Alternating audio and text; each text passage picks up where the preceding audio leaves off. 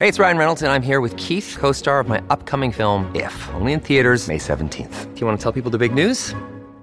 All right, I'll do it. Sign up now and you'll get unlimited for $15 a month in six months of Paramount Plus Essential Plan on us. Mintmobile.com slash switch. Upfront payment of $45 equivalent to $15 per month. Unlimited over 40 gigabytes per month. Face lower speeds. Videos at 480p. Active Mint customers by 531.24 get six months of Paramount Plus Essential Plan. Auto renews after six months. Offer ends May 31st, 2024. Separate Paramount Plus registration required. Terms and conditions apply if rated PG. When you need mealtime inspiration, it's worth shopping Kroger, where you'll find over 30,000 mouthwatering choices that excite your inner foodie. And no matter what tasty choice you make, you'll enjoy our everyday low prices, plus extra ways to save, like digital coupons worth over $600 each week. You can also save up to $1 off per gallon at the pump with fuel points. More savings and more inspiring flavors make shopping Kroger worth it every time. Kroger, fresh for everyone. Fuel restrictions apply. 4.6 billion. The Earth forms. Cambrian. 542 million. Complex life explodes. Permian Triassic. 251 million. 90% of species die. Cretaceous Tertiary. 65 million. Meteor kills the dinosaurs. 55 million. Primates appear. 2.3 million. Pleistocene. 200,000. Humans. 20,000. Agricultural 250. revolution. Industrial revolution. 60. Great acceleration. The Anthropocene.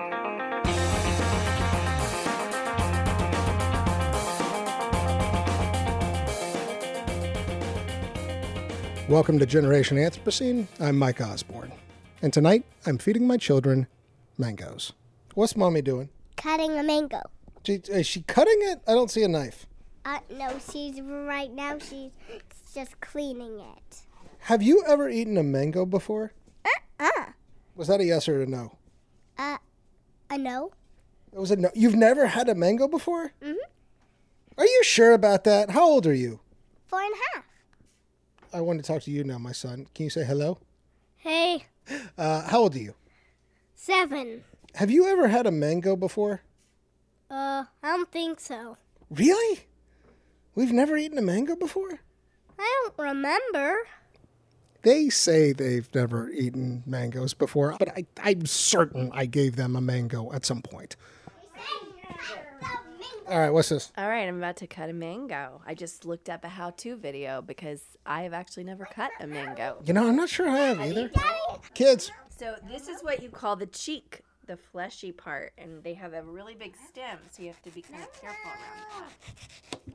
hey, sweetie, what color is that? It's green and red. And what about the inside? The inside is yellow. How do you know that this is something you want to eat? Well, it's colorful.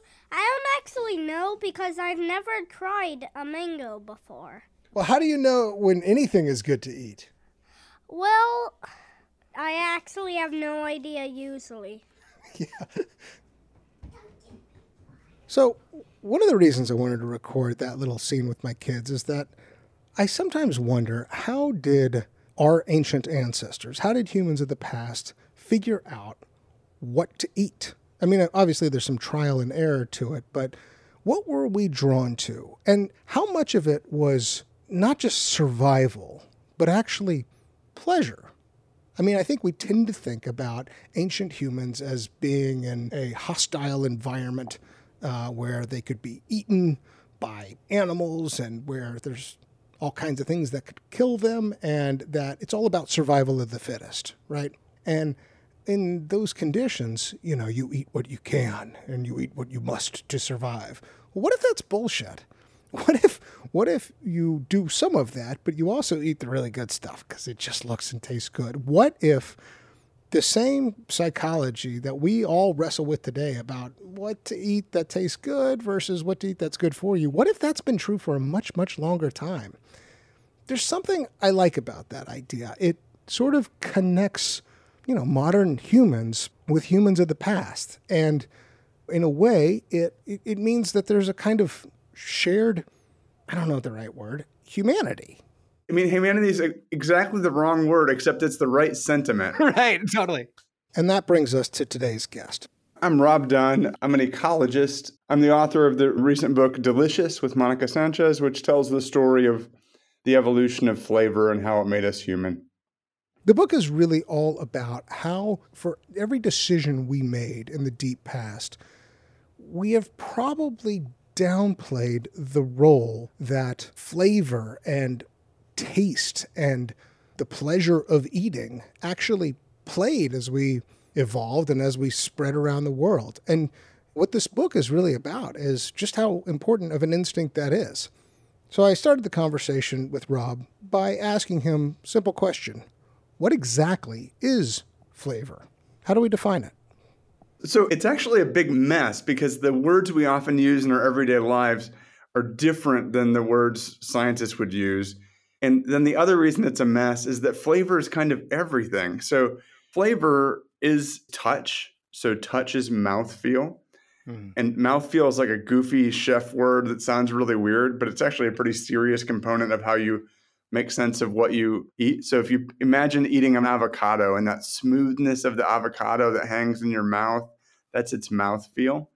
There's taste per se, which is what your tongue perceives. So it's the taste receptors on your tongue. So it's sweet, it's salty, it's umami, it's bitter, it's sour. It's a couple other things like kokumi, but we don't have to go there yet.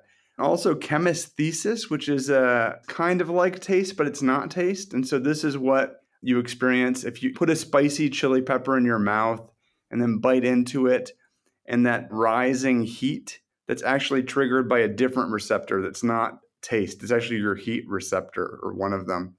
And the same thing is if you put a something minty or put a mint leaf on your tongue and hold it there, and it will cool your tongue. And that's also chemesthesis. And there are a couple other things. There's the experience of tannins, which is none of these senses, but also part of flavor. But then there's olfaction, there's smelling. And so when we think of smelling, we usually think of what we smell in front of our noses, like what goes up into our noses and is then detected. But arguably more important in humans is when you have like a, a piece of blue cheese on your tongue, the chemicals from that blue cheese actually go via the back of your mouth into the back of your nose, and that's retronasal olfaction. And so that's part of the smell system, but it's actually happening physically starting in your mouth. And so all those things together are flavor. And you could also say, and, and, chefs would say that the sight of the food, like what it looks like, is part of flavor too, if you want to stretch this. And maybe even the sound of the food, the crunch of the potato chip, the crunch of an ant, if you're eating an ant. Maybe that sound is part of it all too. It's this big picture. That's excellent. So I do want to focus on deep time and human evolution, but I think to get there, I want to ask a little about how our taste receptors compare with our closest living relatives today, chimpanzees and, and maybe other primates. So, how do our taste receptors compare with our closest living relatives?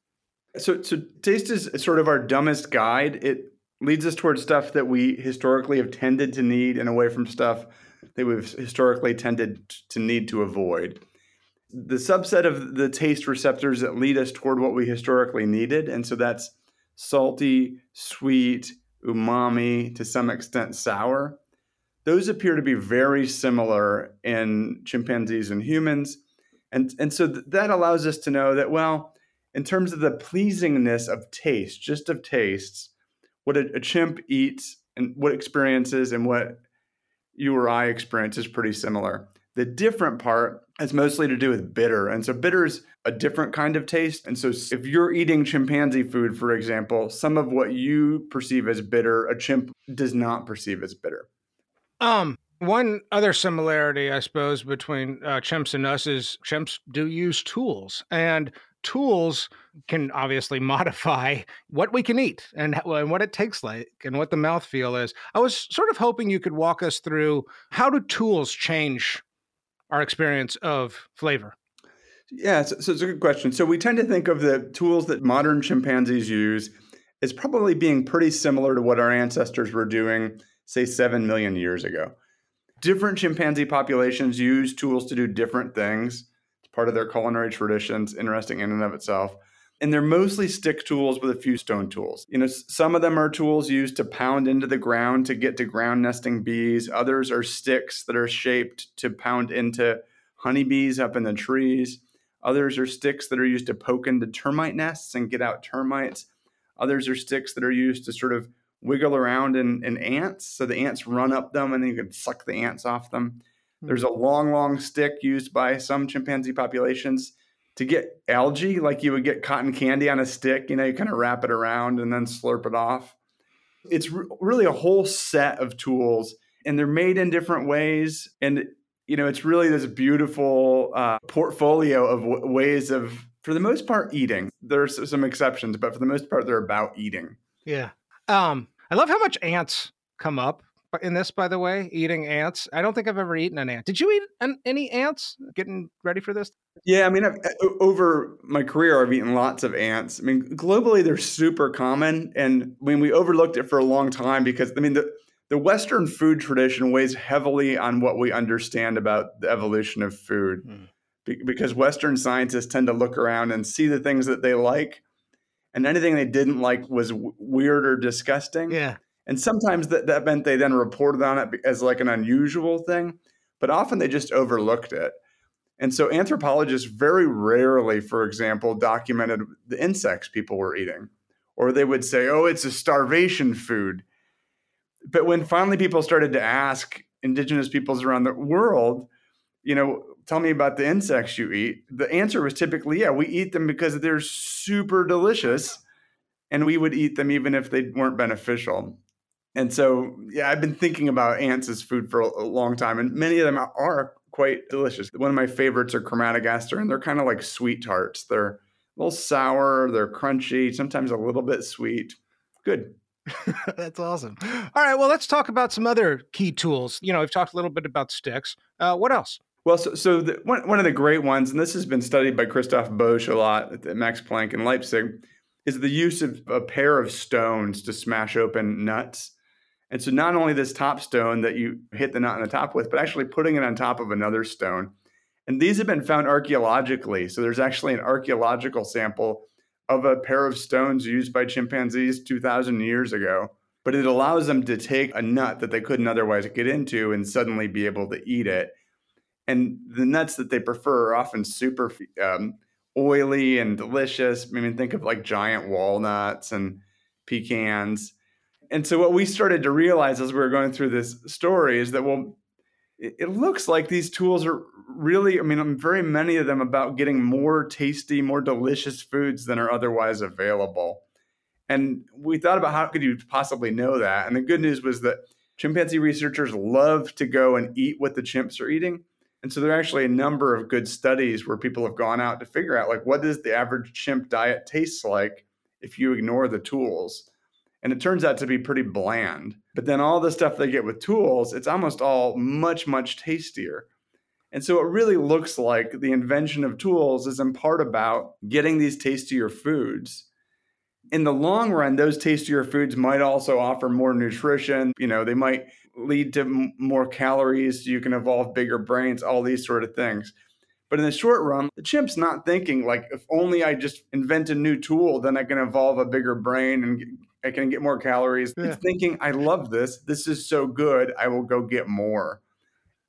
So, I want to talk a little bit about fire as a tool because I think people tend to think about in the ancient past fire as for heating and for keeping us warm. But in so many ways, it's got to be about flavor and cooking. And so, maybe you can talk to me a little bit about how important fire is as a, let's just call it a technological innovation in the ancient past. Yes. So Richard Wrangham, evolutionary biologist, wrote a great book about this in which he argued that fire was the defining thing that sort of uh, fast forwarded human evolution. And what's contentious about his argument is the timing, because for him to be totally right, humans have to control fire like 1.9 million years ago. And the earliest good evidence for the control of fire is somewhere between 500,000 and a million years ago. Of course, super hard thing to show. But his line of argument about what fire offered to humans is actually not contentious. It's just contentious when did they get what it offered? When did they get its benefits? Fire allowed our ancestors to take things that were relatively hard to eat and it made them more digestible. And so you think about roots, think about a sweet potato, roots, tubers, all, all the related underground storage organs. a sweet potato raw is not only not delicious, but most of its calories you can't get. Now, you cook that sweet potato, you put it on a fire, you caramelize it a little bit. Suddenly, it is both much tastier and you're getting more calories out of it. Think about eating a colobus monkey.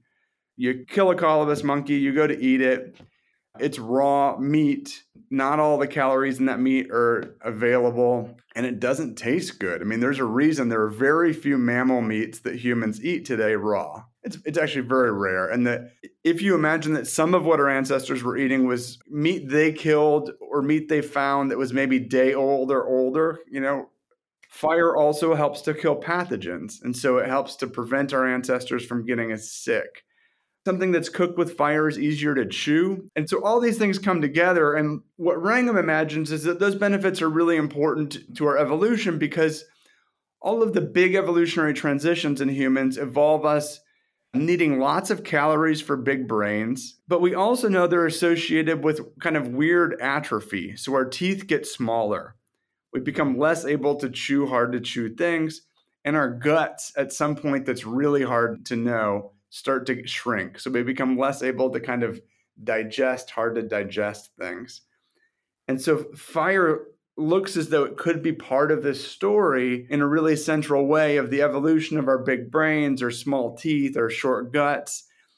And one of the things nobody argues with is that whenever this happened, that the proximate reason our ancestors would have started to use fire would have been because the things that were cooked tasted better. Pleasure was an important thing here. The smell of cooking meat, the complex aromas that emerge. At some point, they knew those and they liked them. Uh, I want to shift and talk a little bit about the Pleistocene megafauna extinction. And I think, you know, my listeners are very familiar with humans show up on a new continent and you see a wave of megafauna extinctions. I think I think most of my listeners are familiar with that story.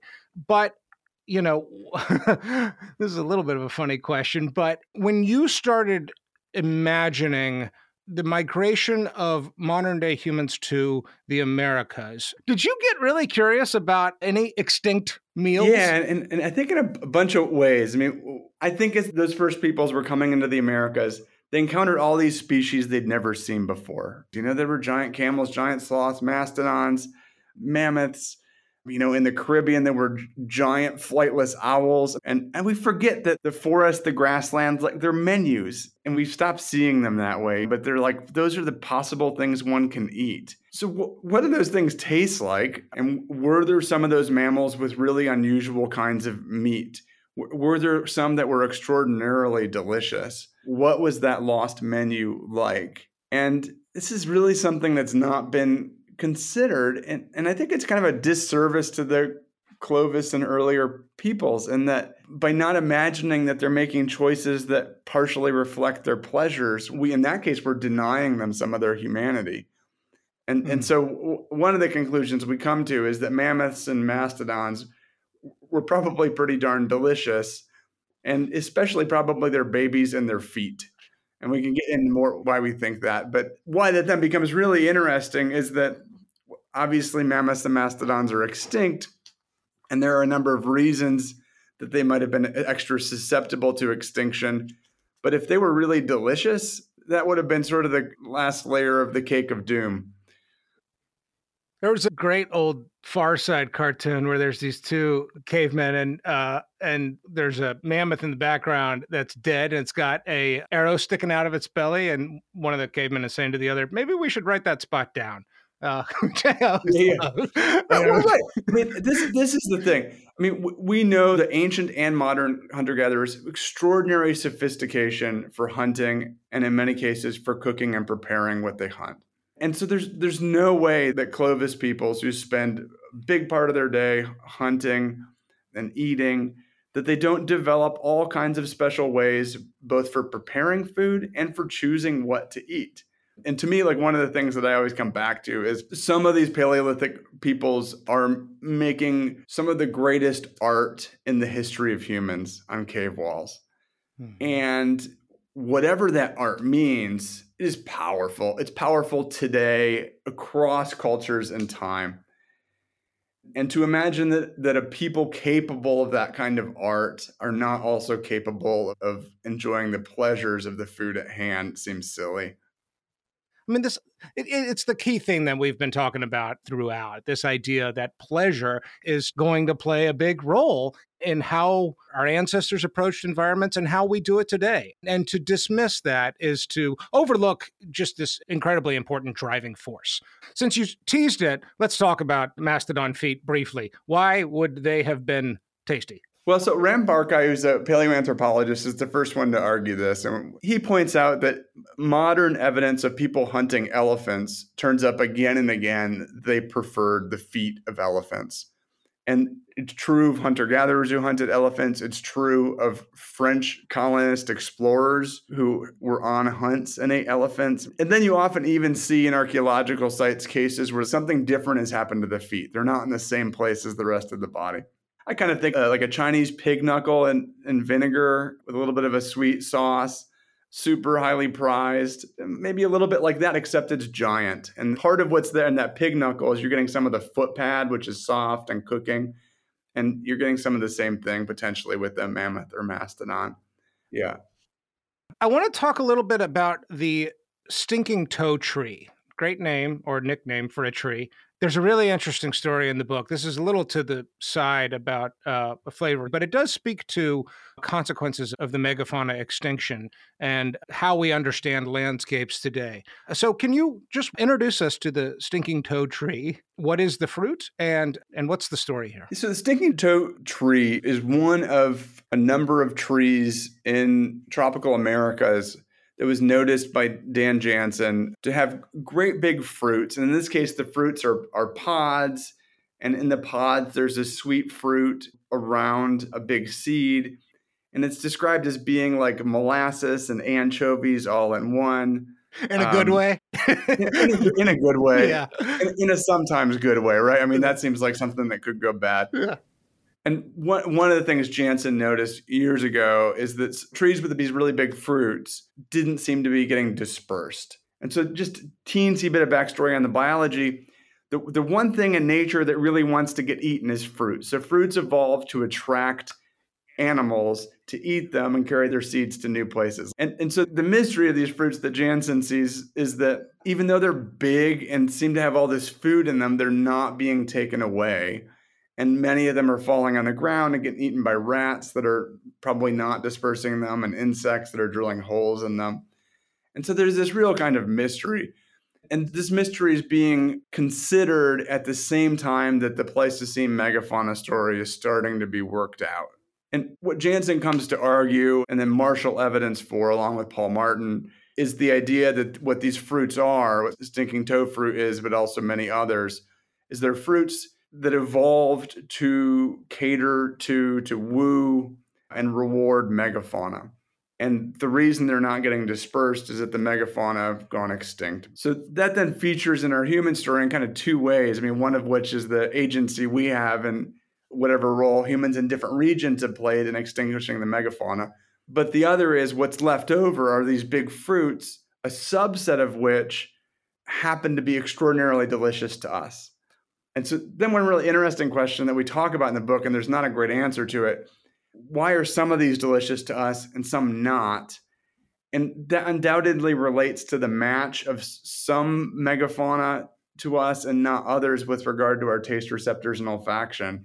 You know, mangoes, durians, jackfruits, all the melons, cucumbers, apples, pears, many of the fruits we most like evolved to attract big mammals. And then each one of those also has a kind of mystery because in some cases we know what might have eaten them, but in other cases it's not as clear. Like avocados are this amazing mystery because they evolved to attract something, not just by being sweet or by being big, but they're fatty. Hmm. They're really fatty. And so who are they attracting with that? And I would say there's not a great understanding, but one really intriguing part of this mystery is that it's now pretty well documented that one of the groups of animals that becomes very abundant or more abundant in avocado orchards is uh, cats. So margay, ocelot, even jaguar, uh, and they all eat avocado. So it raises this intriguing possibility. Like, was there an extinct animal that was more like a cat with regard to its pleasures? Are these cats actually more important for dispersal that we know? It, it's totally unclear. And the the great part of this mystery is what is it that a cat likes about the avocado? And what's intriguing there is that one of the things we like so much is its mouthfeel. Yeah. And then some of the aroma molecules go up to our nose, and so you get that avocado smell, but the feel. And, Yeah. and so, is it really possible that this fruit evolves to woo species by just feeling good in the mouth, which seems so whimsical and ridiculous, and yet might actually be the answer? But, but we don't know. Yeah, yeah. So I, I guess what I just love about that stinking toe story is the uh, it's almost sad that there's this tree that produces this fruit that may very well have co-evolved with an animal that no longer exists and it just it makes you think about biodiversity and, and forest ecology in a different way you know how might the landscapes and the environments we discover today actually have been the the relic uh, of of something that that the environment no longer is. It's it's Anthropocene to me that way. I did want to ask briefly about spices because you know fruits kind of make sense to me that evolutionarily they're there to it, it kind of works like as a you know this is sweet come eat me and then I shall be dispersed. Spices that ain't the story. You have this line in the book where you say to employ a spice is to ignore nature's admonishments. What does that mean? Yes, I mean, so m- most of the plants we use as spices, the active ingredients, the chemicals that we're featuring in their use, are defenses. And so think about mint, oregano, rosemary, garlic, onion, almost any spice you can list. The thing we use that spice for is something that evolved to ward animals off, to say, like, this is dangerous. I will kill your babies. Do not eat me. and and so I think we're so used to spices that we don't realize that they kind of need more of an explanation than fruit. I mean, fruit evolved to attract us. But all these things we eat as spices, they evolved to warn us off. And I think onion and garlic and all these alliums are a good example here. Because because the, you know the onion you cut it, it actually makes you cry, and it's not an accident that's actually the onion evolved so as to cause burning and unpleasant sensations than anybody that would eat the onion. And so why do we hold up the onion and go, yeah, if I eat this, my eyes are going to burn and I'm going to cry. I'm going to eat it every day. And so what's happening there? And it seems like it's a whole suite of things. And you know, for chilies, maybe it's partially what Paul Rozin calls uh, benign masochism, which is the the idea that there's a kind of pleasure we derive from an experience that seems as though it's dangerous, but it's not. It's like uh, going to a scary movie. You you know that like n- nothing bad is really going to happen to you, but you still get a little bit of the rush as almost as though it it did. And so maybe some of it's about that. Actually, my lab works some on the idea that some of this is about, and this is Paul Sherman's original idea, is that some of it's about using these spices as a kind of medicine. Mm. And if we look cross culturally, the connection between food and medicine is much less black and white than it is in Western culture. And so you can imagine that you add garlic to a recipe to, to change its attributes. And one of the most obvious things there is that it helps to prevent the food from rotting. There are a lot of sort of microbially active compounds in garlic and onion.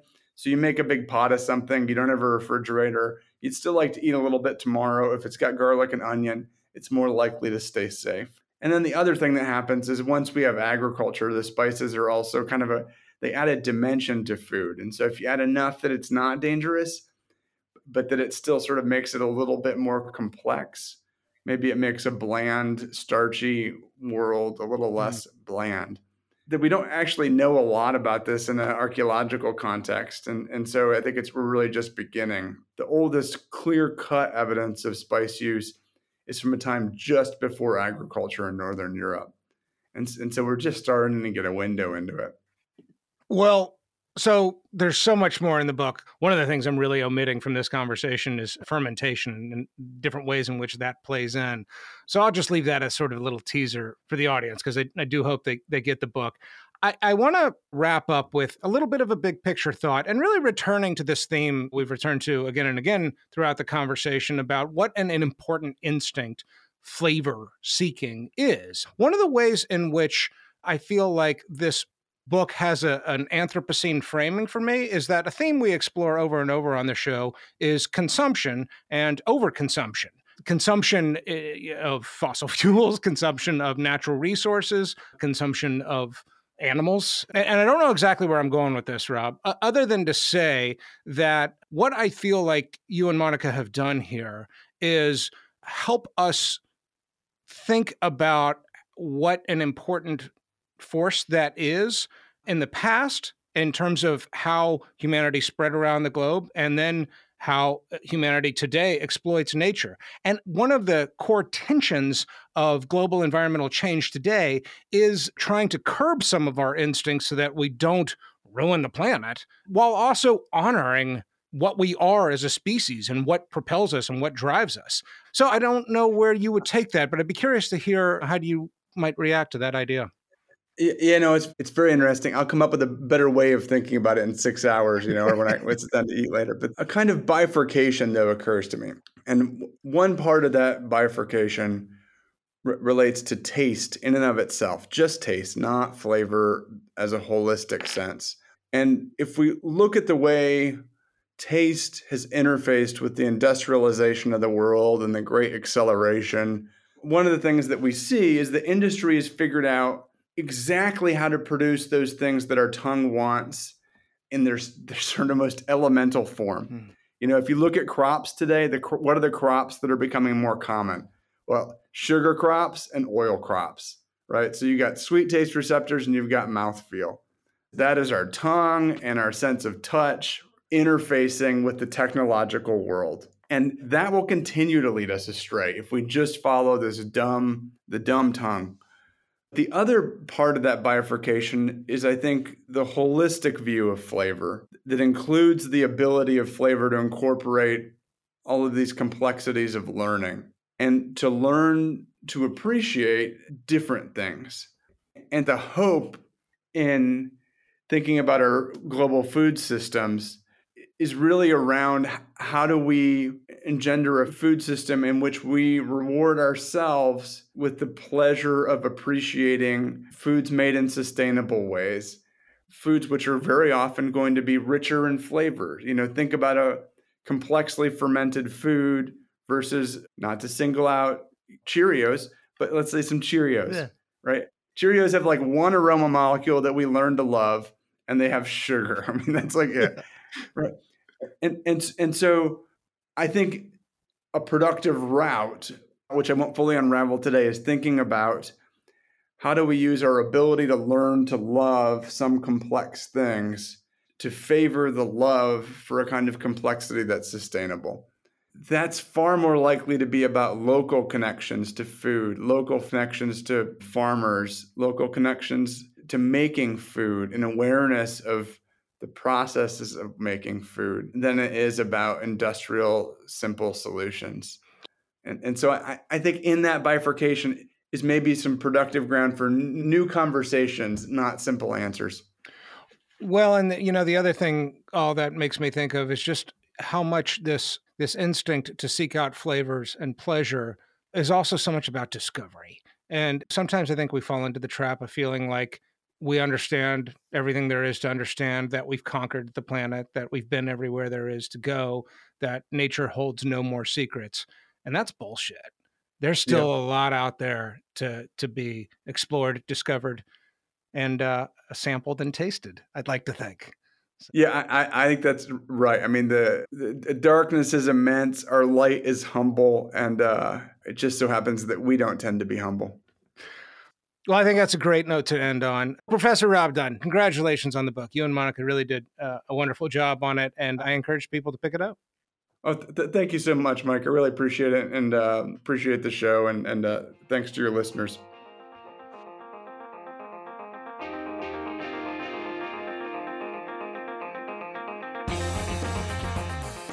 Thanks again to Rob Dunn for that conversation. The book that he co wrote with Monica Sanchez is called Delicious. Thanks also to Harper Carlton for helping produce this episode. And thank you for listening. I'm Mike Osborne. I'll see you next time.